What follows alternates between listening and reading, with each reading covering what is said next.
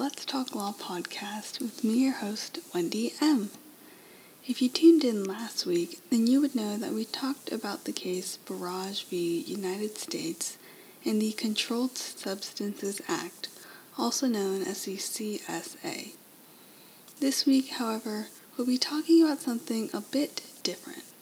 This is a bit of an older case, but it's still as interesting as any other one we've talked about. Before we jump into this week's episode, we should probably talk about the contract clause of the Constitution.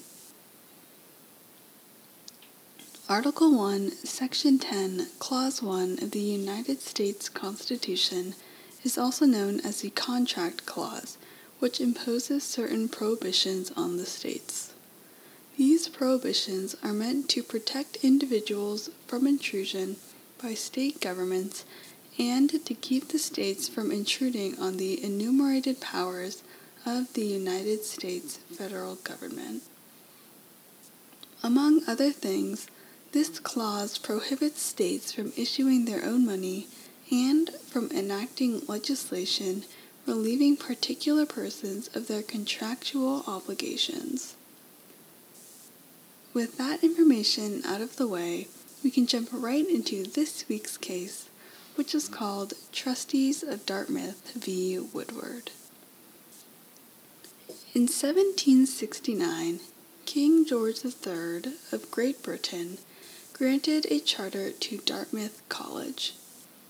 This document spelled out the purpose of the school, set up the structure to govern it, and gave the land to Dartmouth College.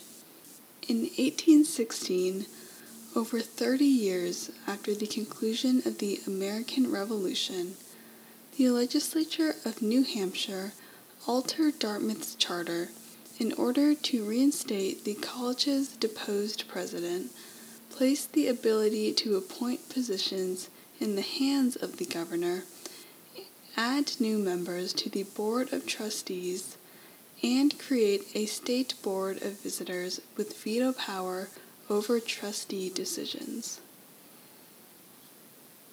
This effectively converted the school from a private institution to a public institution.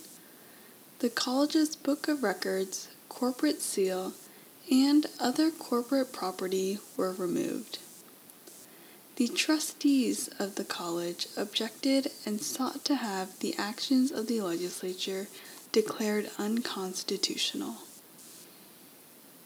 The trustees retained a Dartmouth alumni Daniel Webster, a New Hampshire native who would later become a U.S. Senator for Massachusetts and become the Secretary of State under President Millard Fillmore. Daniel Webster argued the college's case against William H. Woodward, the state approved secretary of the new Board of Trustees. The case was argued in the United States Supreme Court on March 10th to March 12, 1818. It was decided next year on February 25th, 1819.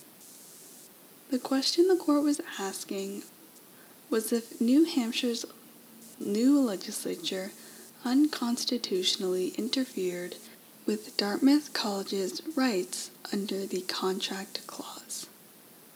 The judges on the case were Marshall, Washington, Johnson, Livingston, Todd, Duvall, and Story.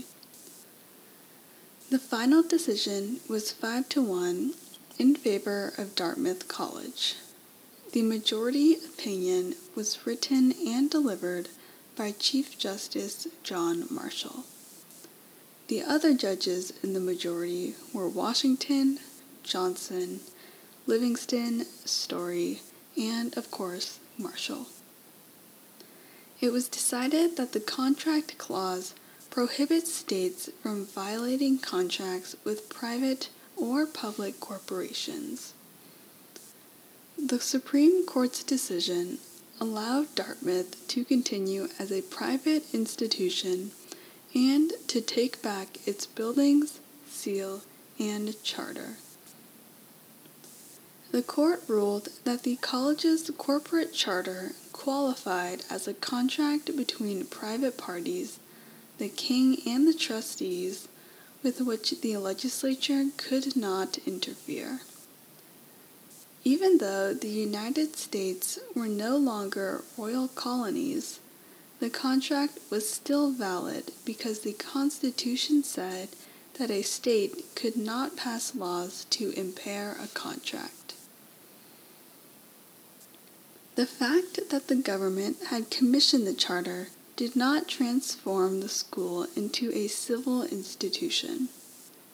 Chief Justice Marshall's opinion emphasized that the firm quote unquote contract referred to transactions involving individual property rights, not to quote unquote the political relations between the government and its citizens, end quote. After the Dartmouth decision, many states wanted more control, so they passed laws or constitu- constitutional amendments giving themselves the general right to alter or revoke at will, which the courts found to be a valid reservation.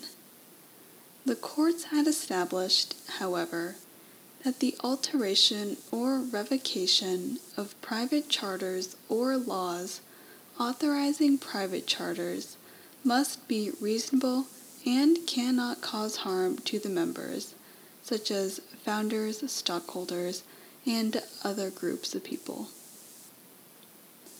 The traditional view holds that this case, Dartmouth v. Woodward, is one as one of the most important Supreme Court rulings, strengthening the Contracts Clause and limiting the power of the states to interfere with private charters, including those of commercial enterprises.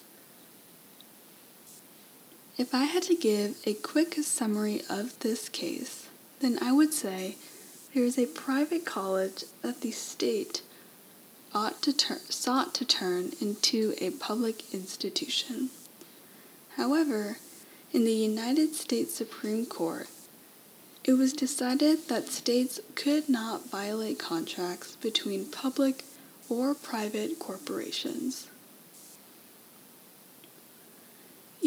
This case is pretty old and is definitely one of the oldest we've covered, I think it might be maybe the oldest. I'm not sure. I would have to go check. I think the Warren Bridge one was also quite old. I still find it interesting how its decision has made such a long lasting impact.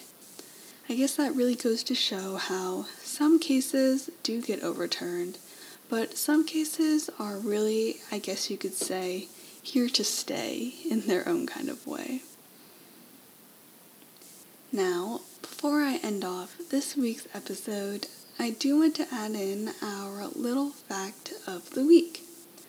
This time it's from Kentucky, where in Danville, Kentucky, the mayor must appoint three quote unquote intelligent housekeepers to the Board of ta- Tax Supervisors annually. Now, the guidelines for what intelligent really means isn't very specific, so I guess it really depends on who the mayor is and what exactly their idea of quote unquote intelligent is. And so that wraps up this week's episode. If you want to give me any suggestions or feedback, then feel free to email me at Let's Talk Law WM, or you can find me over on Instagram at Let's Talk Law Podcast. Remember to check back every Thursday at 4 p.m. Pacific Standard Time for another new episode. Until then, bye!